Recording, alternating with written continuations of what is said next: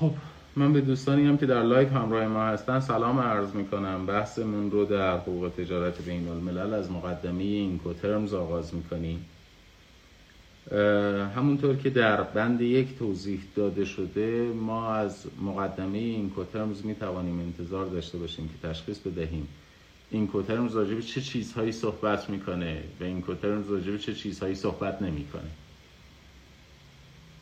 به طور مشخص ما در چارچوب اینکوترمز می توانیم در مورد محل تحویل محل انتقال ریسک و تعهدات دو طرفه تعهدات دو طرف در ارتباط با تحویل اطلاعاتی به دست بیاریم.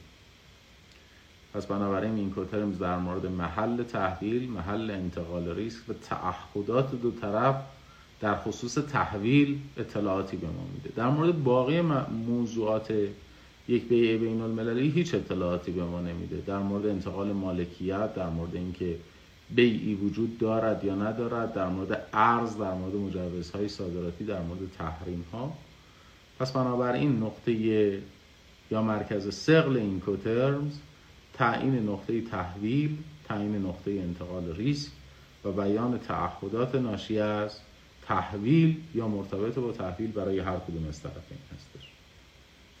در بند دوم از قسمت یک یک سری مبانی یا مطرح می‌کنه که همه اون مبانی هم در این سرفصلهایی که خدمتتون عرض کردم قابل تلخیصه. نقش ها و وظایف اصلی فروشنده و خریدار که مرتبط میشه با نقطه تحویل. خود تحویل ریسک که ریسک انتقال ریسک در نقطه تحویل اتفاق میافته و ارتباط بین قواعد اینکوترن و قراردادهای پیرامون. منظور از قراردادهای پیرامون به صورت مشخص به صورت اصلی دو تا قرارداد یکی قرارداد حمل کالاست و دیگری قرارداد مربوط به بیمه کالا میشه توضیح این که چگونه به بهترین نحو قاعده مناسب و درست اینکوترمز را برای یک قرارداد فروش خاص تعیین نماییم. یعنی ما در چه شرایطی مثلا باید از FOB استفاده کنیم؟ در چه مواردی باید از FCA استفاده بکنیم؟ در چه مواردی از CFR استفاده بکنیم؟ در چه مواردی از CPT استفاده بکنیم؟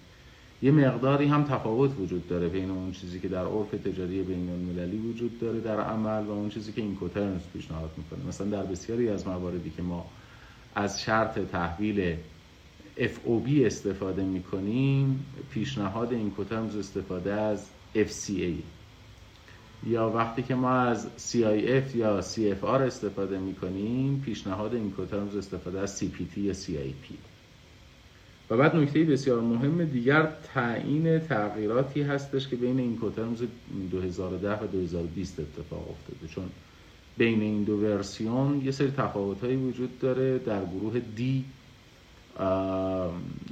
در واقع ما یه تغییراتی در نامگذاری داریم و یه تغییراتی در ترتیب ارائه. یعنی ما اصطلاح DAP و DAT رو داشتیم که اصطلاح DAP به قوت خودش باقی مونده ولی جاش عوض شده جاگذاریش عوض شده و اصطلاح DAT هم تغییر نام داده به اصطلاح DPU یه سری تغییرات دیگه ای هم وجود داره در این کوترمز از جمله تعیین بند مربوط به هزینه ها که سر جای خودش در موردش صحبت خواهیم کرد. لطفا بند دو رو قرائت بفرمایید. مقدمه ساختار زیر را خواهد داشت. یک قواعد این کوترمز چه کاری انجام می‌دهند؟ دو قواعد این کوترمز چه کاری انجام نمی‌دهند؟ سه چگونه به بهترین وجه قواعد این کوترمز گنجانده شوند؟ چهار تحمیل ریسک و هزینه ها در قواعد این کوترمز 2020 پنج قواعد این, این کوترمز 2020 و هم کننده شش قواعد برای قرارداد فروش و رابطه آن با سایر قراردادها. هفت یازده قاعده این کوترمز 2020 آبراه های دریا و درون آبراه های دریای درون سرزمینی. شیوه و شیوه های حمل و نقل برگزیدن درست هشت ترتیب درون قواعد این کوترمز 2020 نه تفاوت ها میان این کوترمز 2010 و این کوترمز 2020 ده احتیاط و دقت در مورد قرائت های متفاوت از قواعد این بله. شماره با استاد بخونم. سه و چهارم بخونیم. سه. این مقدمه در مورد استفاده از قواعد اینکوترمز 2020 و درباره اصول بنیادین پشت آن راهنمایی به دست می‌دهد. قواعد اینکوترمز چه کاری انجام می‌دهند چهار. قواعد اینکوترمز یک مجموعه از 11 اصطلاح صرفی را مثل EAD, CIF و غیره تشریح می‌کند که نشان دهنده رویه تجاری میان یک کسب و کار با کسب و کارهای دیگر در قراردادهای فروش و خرید کالاست خب همینجا نگه داریم. ببینید دوستان قواعد اینکوترمز در چهار گروه طبقه بندی میشه. گروه E, F, C و D. از همین الان یاد بگیریم اصطلاحات اینکوترمز چهار تا گروه داره. گروه E, F, C و D. در گروه E ما فقط یک اصطلاح داریم. X work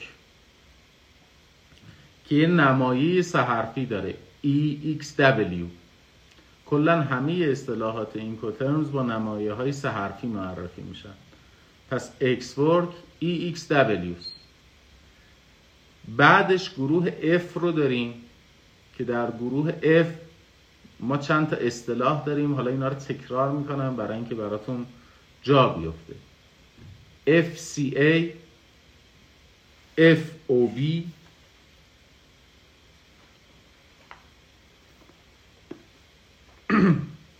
خودم هم یادم رفت. FCA FOB در گروه C. ما اصطلاحات CPT CIF معذرت می‌خوام CPT CIP CIF و CFR رو داریم. و در گروه D هم اصطلاحات DAT DPU و DDP رو داریم. پس بنابراین دقت بکنید که هر کدوم از اصطلاحات توی یکی از این چهار کتگوری قرار می‌گیرن. F, E, F, C و D. اما دقت داشته باشید اگرچه جلوتر هم خواهیم دید اینکوترمز راجع به نقطه نقطه تحویل و نقطه انتقال ریسک صحبت می‌کنه اما تقسیم بندی این گروه ها بر اساس نقطه پایان تعهداته یعنی تفاوت گروه work دقت بکنید با گروه F با گروه C با گروه D تو نقطه تحویل نیست.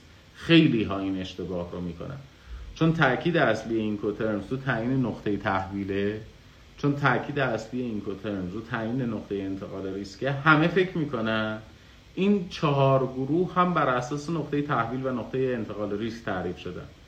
در حالی که چهار گروه این کوترمز مبنای طبقه بندیشون نقطه تحویل نیست نقطه انتقال ریسک نیست.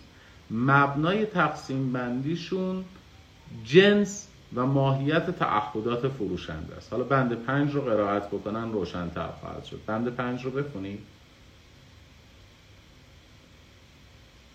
پنج قواعد این کوترمز موارد زیر را تشریح می‌کنند تعهدات. میان خریدار و فروشنده چه کسی چه کاری انجام می‌دهد؟ برای مثال چه کسی حمل و نقل یا بیمه کالا را ترتیب می‌دهد؟ و چه کسی اسناد هم و مجوزهای صادرات یا واردات را تحویل می‌گیرد؟ ریسک. کجا و چه موقع فروشنده کالا را تحویل می‌دهد؟ به عبارت دیگر کجا ریسک از فروشنده به خریدار منتقل می شود و غیره. هزینه ها کدام طرف مسئول کدام هزینه هاست برای مثال هزینه های حمل و نقل بندی بارگیری یا تخلیه و هزینه های مرتبط با بررسی و موارد دیگر قواعد این این حوزه ها را در مجموعه از ده ماده که به صورت الف یک ا یک شماره گذاری شدن پوشش میدن. مواد الف نشان دهنده تعهدات فروشنده و مواد به نشان دهنده تعهدات خریدار است. نگاه کنید به پاراگراف 53 پایین. بسیار. ببینید داره میگه این کوترمز راجع به سه تا موضوع داره صحبت می‌کنه. به تعهدات فروشنده و خریدار راجع به ریسک ها راجع به هزینه ها آیا در مورد مطلق تعهدات داره صحبت می‌کنه؟ نه. این کوترمز در مورد تعهدات مرتبط با تحویل داره صحبت می‌کنه. این اولا همه اون تعهداتی که در این کوترمز مورد بررسی قرار می‌گیرن فقط تعهدات مربوط به نقطه تحویل هستن. این یادتون باش. نکته دوم. همه گروه بندی های این کوترمز بر اساس تعهداته بر اساس تعهدات مرتبط با تحویل. دسته دومی که داره راجبش صحبت می‌کنه خود مسئله تحویله. و اگر دقت کنید توی متن تحت عنوان ریسک که داره میگه میگه تحویل هر جایی اتفاق افتاد انتقال ریسک هم همونجا اتفاق میفته پس این شد دو تا عنوان. در مورد یک در مورد تعهدات صحبت می‌کنه تعهدات مرتبط با تحویل. تقسیم بندی اصطلاحات هم بر اساس تعهدات مرتبط با تحویل. این یک ببندیمش بذاریم کنار. دوم نقطه تحویل رو تعیین می‌کنه که نقطه تحویل نقطه انتقال ریسک هم هست. سوم هزینه ها اما هزینه ها مربوط میشه به عامل اول. یعنی چی؟ یعنی ما میگیم برای تحویل فروشنده چه تعهداتی داره؟ برای تحویل خریدار چه تعهداتی داره؟ اوکی؟ بعد توی عنوان سوم هزینه ها این دقیقا لینک میشه به نظیرش تو تعهدات. یعنی اگر برای مثلا گروه F یه تعهدی فروشنده در ارتباط با تحویل داره هزینهش هم بر فروشنده است. اگر در گروه C یه تعهدی خریدار داره هزینهش هم با خریداره. پس بنابراین تعهدات و هزینه ها به هم دیگه لینک میشن. وقت تعهد چجوری به ریسک ها منتقل مربوط میشه؟ تعهدات فقط تعهدات مربوط به تحویل هستن. تو ریسک ها چی رو بحث می‌کنیم تو ریسک ها نقطه تحویل و انتقال ریسک رو صحبت می‌کنیم این کوترم چجوری میاد اصطلاحات رو توضیح میده؟ میاد یه توضیح مقدماتی راجع به اصطلاح میگه. بعد یک جدول داره جدول A جدول B. تو جدول A شروع می‌کنه تعهدات فروشنده رو گفتن. توی جدول B تعهدات خریدار رو میگه. حالا قدیما اینجوری بود که هزینه ها رو مستقیما نمی‌گفت. یعنی می اومد توی گروه A توی ستون A. وقتی یه تعهدی مربوط به فروشنده بود میگه این تعهد با فروشنده است هزینه‌ش هم با فروشنده است. الان اونو حذف نکرده. یعنی شما زیل هر کدوم از بندا برید A1, A2, A3 یا B1, B2, B3 برید زیل هر کدوم از اونها شما هم تعهد رو می‌بینید هم هزینه رو می‌بینید. در این بحثی وجود نداره. اما یه جدول جداگانه اومده هزینه ها رو تجمیع کرده که اگر یه نفر خواست ببینه مثلا FCA قرارداد بسته چه هزینه هایی بر عهدهش هستش چه هزینه هایی بر عهدهش نیستش اونجا به راحتی می‌تونه پیدا بکنه. بند دو رو قرائت بفرمایید. یعنی عنوان شش رو. قواعد این کوترم چه کاری انجام نمی‌دهند. قواعد این کوترم چه کاری انجام نمی‌دهند. شش. قواعد این کوترم به خود خود قرارداد فروش نیستند. و بنابراین جانشین آن نیز نخواهند بود.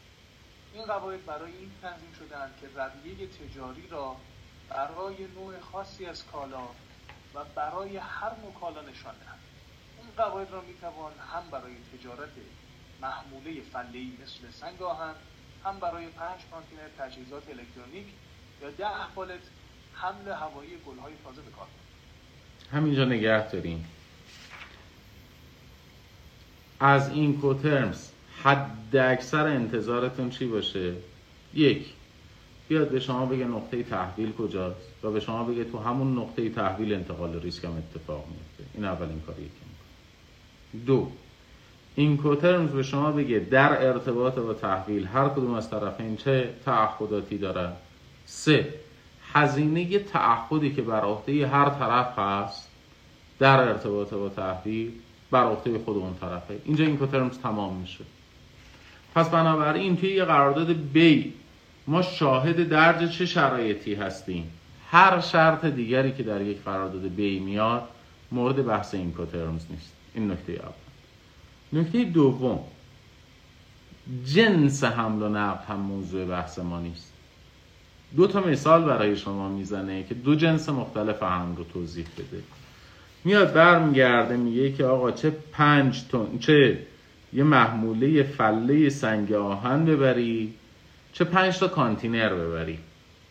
چون دو نوع حمل رو ما می‌شناسیم. یکی حمل فله یکی حمل کانتینری. تا دهه 1990 حمل بیشتر در جهان به صورت فله انجام می‌شد. الان حمل شکل اصلی هم حمل کانتینریه. اتفاقا یه سری از اصطلاحات اینکوترمز هم تغییر پیدا کردن به خاطر تطابق پیدا کردن با حمل کانتینری ولی علی حالا اون چیزی که مورد بحث ما هستش این هستش که شما از اصطلاح اینکوترمز می توانید استفاده کنید چه حمل فله باشد چه حمل کانتینری باشه بعد مدل حملمون چی باشه؟ مدل هم چه زمینی باشد؟ چه دریایی باشد؟ چه هوایی باشد؟ ما معمولا تو این کوترمز حمل دریایی رو می‌شناسیم. ولی این کوترمز در زمینه حمل زمینی دریایی هوایی یا multimodal transport حمل مرکب حملی که یه قسمتش زمینی یه قسمتش دریایی یه قسمتش مثلا از طریق راه آهن یه قسمتش از طریق هوایی. در مورد همه اینها صحبت می‌کنه پس اینکه نوع حمل زمینی دریایی یا هوایی باشه یا جنس حمل جنس حمل کانتینری یا غیر کانتینری باشه در کاربرد اینکوترمز تأثیری نداره. میشه ازش استفاده کرد. اما حدود انتظارمون چیه؟ در تمام اشکال حمل. حمل زمینی دریایی هوایی. در تمام انواع حمل. حمل کانتینری یا غیر کانتینری. شما می توانید بر اساس این نقطه تحویل و به تبعش نقطه انتقال ریسک رو تعیین بکنید. می توانید تعهدات فروشنده و خریدار رو در ارتباط با تحویل و هزینه های بر هر کدوم از طرفین رو در ارتباط با تحویل ببینید مازد بر این این چی به ما میگه؟ مازد بر این چیزی نمیگه. توی بنده هفت اون وقت یه سری مثال میاد می‌زنه.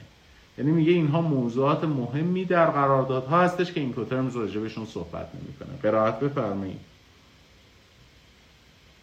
هفت موارد این کوترمز با موارد زیر سر کار نداره. چه یک قرارداد فروش به طور کل باشد مشخصات کالایی که به فروش رفته زمان مکان روش یا پول به کار رفته در پرداخت قیمت. جبران هایی که می‌توان برای نقض قرارداد فروش جستجو کرد.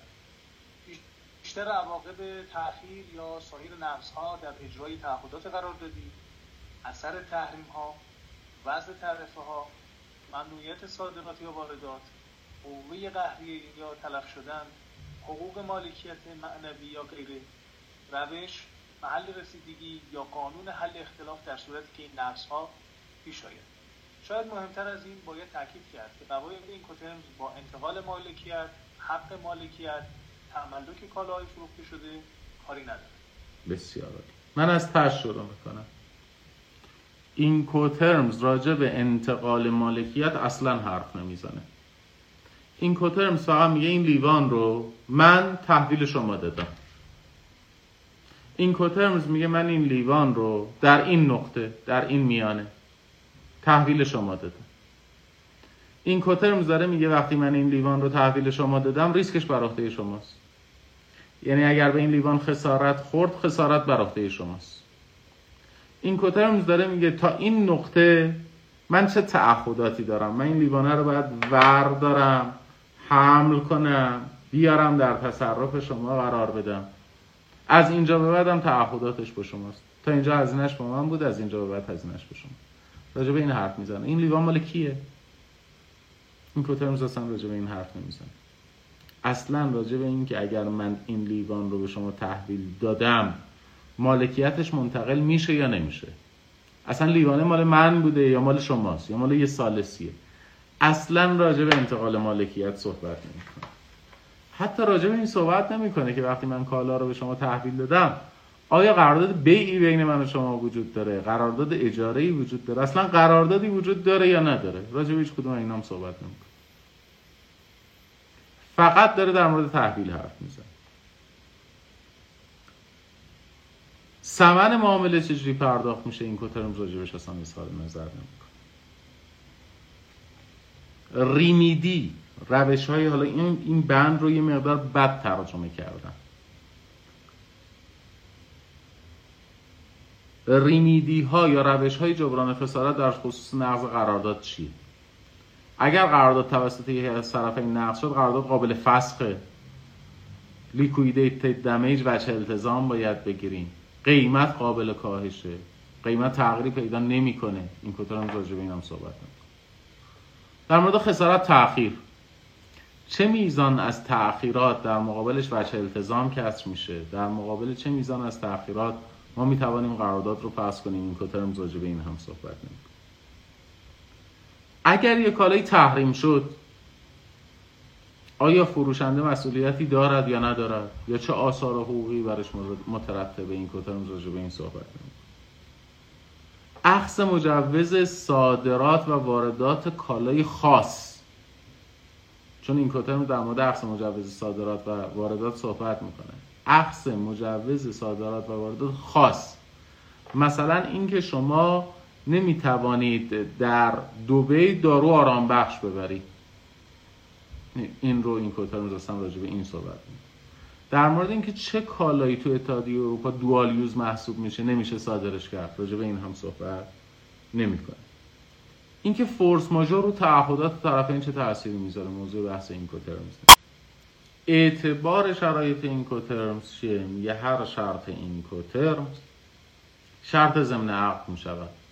یعنی شما وقتی ارجاع می‌دهید به شرط اینکوترمز برمیگردید میگید تحویل CFR بندر عباس 2020 یعنی بر اساس شرایطی که CFR در اینکوترمز 2020 تعریف شده است. خب اعتبارش رو از کجا داره می‌گیره؟ اعتبارش رو به عنوان یک شرط ضمن عقد داره می‌گیره آیا یک قرارداد کامل فروش ایجاد می‌کنه؟ در بند قبل دیدیم بسیاری از موضوعات هستش که در قرارداد بیع مورد بررسی قرار می‌گیره موضوع این نیست.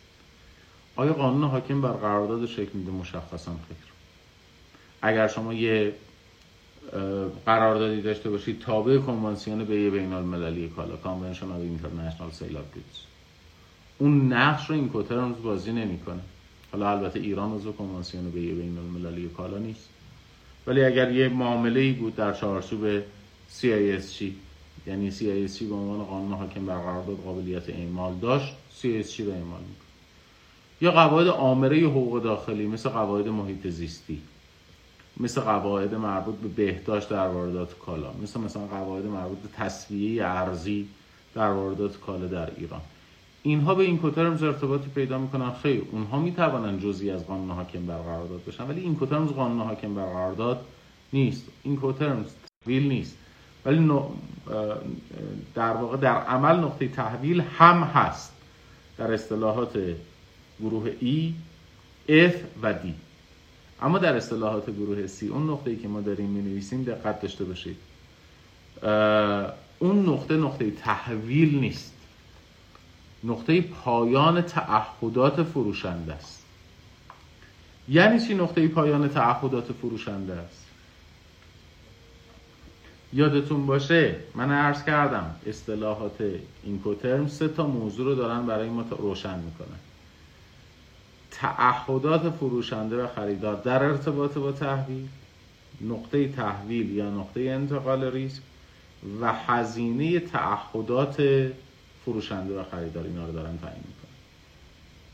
شما ممکنه کالا رو در یک نقطه تحویل بدی تعهدات در یک نقطه دیگری تمام بشود. دقت بکنید. کالا رو در یه نقطه داری تحویل میدی تعهدات در یه نقطه دیگری تمام میشه همه اصطلاحات این کوترمز بعد از نام اصطلاح نام محل پایان تعهدات میاد. اما محل پایان تعهدات و محل تحویل توی سه تا گروه یکسانه. یعنی در گروه اکسپورت F و D نقطه تحویل و نقطه پایان تعهدات یکسان. تو گروه C نقطه تحویل و نقطه پایان تعهدات یکسان نیست. ولی ما اصطلاح ولی ما بعد از اصطلاح هر, هر کدوم از اصطلاحات اینکوترمز اسم نقطه پایان تعهدات رو میاریم. بنابراین وقتی نوشته شده مثلا سی اف آر بندر عباس اینکوترمز 2020 معنیش این نیستش که کالا در بندر عباس تحویل داده خواهد شد بر اساس اینکوترمز 2020 معنیش این هستش که تعهدات فروشنده در بندر عباس به پایان می‌رسد. اما نمیگه نقطه تحویل بندر عباسه و نقطه تحویل هم بندر عباس نیست. نقطه تحویل بندر مبدعه حالا راجبش صحبت می‌کنیم. ولی این رو از این جهت دارم توضیح میدم که وقتی ما بعد از اصطلاح این کتم نام یک محل رو می نویسیم اون محل محل تحویل نیست. اون محل محل پایان تعهدات فروشنده است.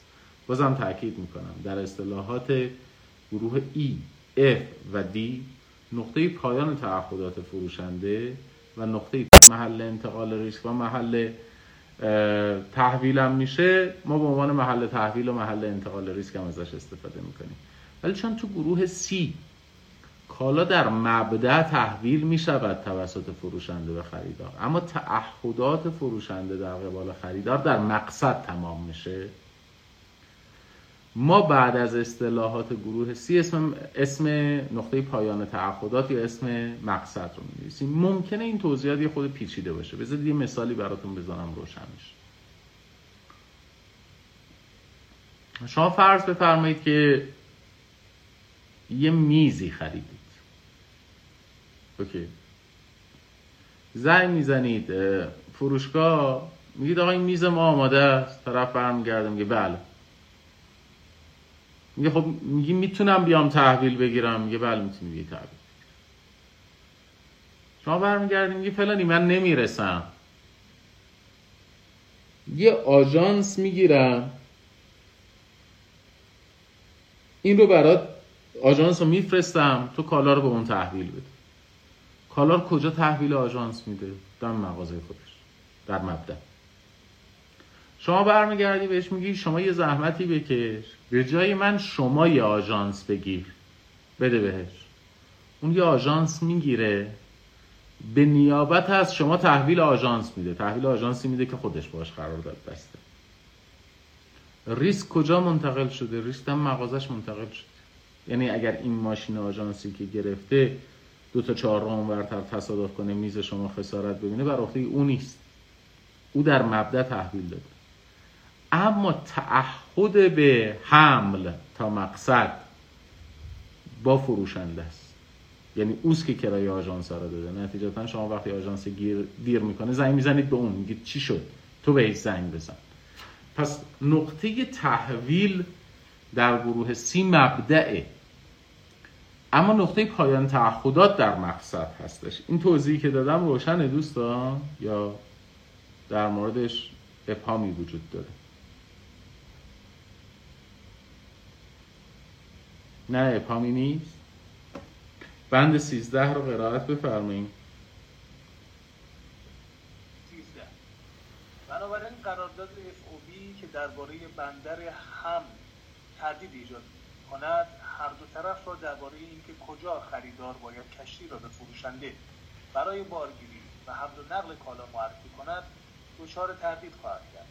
و همینطور درباره اینکه کجا فروشنده باید کالاها را روی عرشه تحویل دهد تا ریسک کالا از فروشنده به خریدار منتقل شود.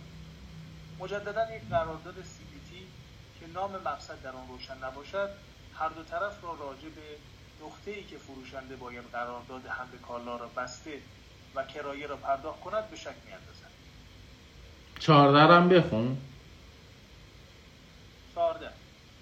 بهترین کار این است در نام بردن از بندر محل یا نقطه هر کدام که مد نظر باشد از لحاظ جغرافیایی تا حد امکان مشخص رفتار شود تا از این مسائل اجتناب کرده منظورش چیه این عبارت پیچیده ای که داره میگه؟ میگه اولا بعد از همه اصطلاحات این کوترمز اسم محل رو بنویسید.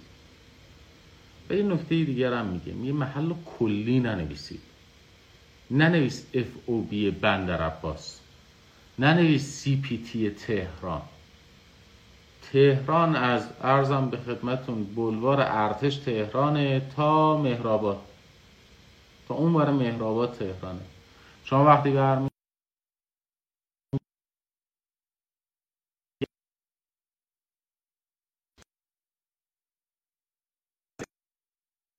که این نقطه تحویل کجاست؟ نقطه تحویل رو پیدا نمی‌کنن.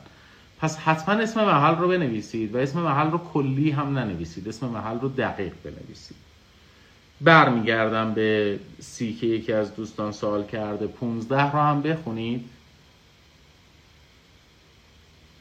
15 وقتی در یک قرارداد فروش یک قاعده خاص اینکوترمز 2020 گنجانده بشود لازم نیست از نماد علامت تجاری استفاده کرد. برای راهنمایی بیشتر درباره علامت تجاری حق کپی رایت لطفا به آدرس زیر مراجعه کنید. بسیار خوب. منظورش چیه؟ میگم آقا اگر تو داری به اینکوترمز 2020 اشاره می‌کنی لازم نیستش که trademark اینکوترمز رو بیاری بذاری و حق امتیازی پرداخت بکنی. شما ممکنه بخندید بگید خب این چه کار مسخره ایه در بعضی جاها لازمه. مثلا شما اگر داری از مدل فیدیک استفاده می‌کنی قرارداد فیدیک استفاده می‌کنی حتما باید ارجاع بدی به trademark فیدیک و حتما باید royalty فیدیک رو بپردازی. وگرنه نمی‌تونی از نمونه قرارداد فیدیک استفاده بکنی از Silver Book فیدیک استفاده کنی. می‌خوای قرارداد EPC turnkey ببندی بر اساس مدل فیدیک می‌خوای ببندی. باید ارجاع بدی به فیدیک باید بری حق امتیازش رو هم به فیدیک بدی. ندی breach کردی مالکیت معنوی. اما اینکوترمز داره یعنی در واقع آی سی سی اتاق بازرگانی بین المللی میگه اگر از اصطلاحات من می‌خوای استفاده کنی استفاده از اصطلاحات من ترید مارک نداره می‌تونی راحت ازش استفاده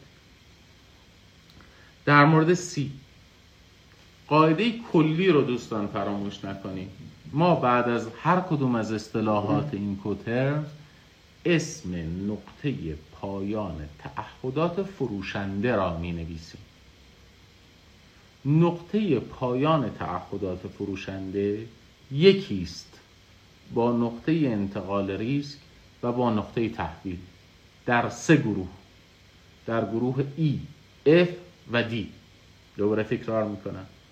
ما بعد از همه اصطلاحات این کوترنز اسم نقطه پایان تعهدات فروشنده را می نویسیم نقطه پایان تعهدات فروشنده یکی است.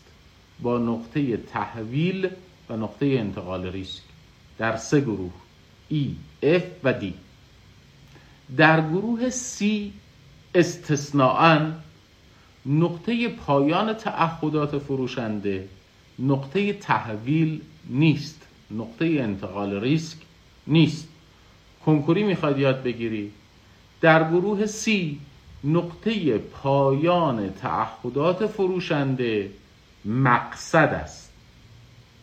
اما نقطه تحویل یا نقطه انتقال ریسک مبدع. دقت کنید. در گروه C نقطه پایان تعهدات فروشنده مقصده در گروه C نقطه انتقال ریسک و تحویل مبدع. ما بعد از اصطلاح این کوترنز اسم چی رو می نویسیم اسم نقطه پایان تعهدات فروشنده یعنی اسم مقصد رو می نویسیم وقتی می نویسیم CFR بندر عباس یعنی کالا حمل می شود به مقصد بندر عباس. نه اینکه کالا در بندر عباس تحویل داده خواهد شد. کالا از یک بندر مبدعی قرار است راه بیفتد. کالا قرار است در یک بندر مبدعی تحویل بشود و ریسک هم منتقل بشود به مقصد بندر عباس. دقت بکنید. CFR بندر عباس به معنای تحویل در بندر عباس نیست.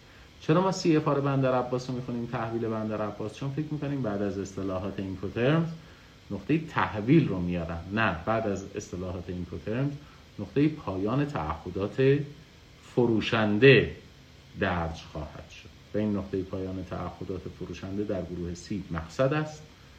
اما نقطه انتقال ریسک و نقطه تحویل مبدأ هست. این تفاوتش میشه. بسیار خوب. فکر می‌کنم بحثمون رو تا اینجا نگه داریم تا سر عنوان چهارم تحویل ریسک و هزینه ها در قواعد اینکوترمز من صحبتم رو در live تموم می‌کنم. یکی از دوستانم یه سوال کردن.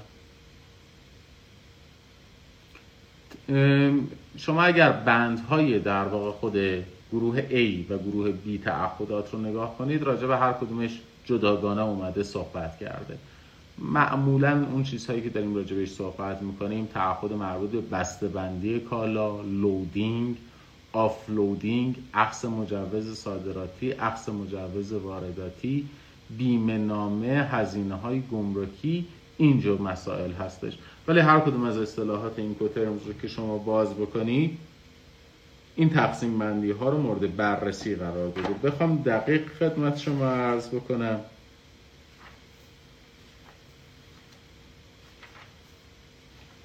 تو تمام اصطلاحاتم یکسانه.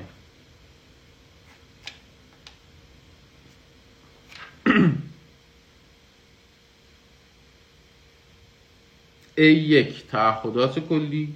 A2 تحویل دادن. دیگه B رو نمی‌خونم چون B هم عین همینه. تعهدات کلی فروشنده. تحویل دادن در مواردی که مربوط به فروشنده است A2 انتقال ریسک. A3 حمل و نقل A4 بیمه A5 سند تحویل A6 مجوز صادرات واردات A7 و در اینجا عرضم به خدمتتون که بعدش A8 بازبینی بسته‌بندی و علامت گذاری و A9 هم تخصیص هزینه ها و A10 هم اطلاعیه ها هستش. یعنی در مورد این ده تا مورد صحبت می‌کنم. من بحثم رو در اینستا در live اینستا تمام می‌کنم. در خدمت دوستان کلاس هستیم. یکی دو تا از دوستانم در کلاس سوال دارن.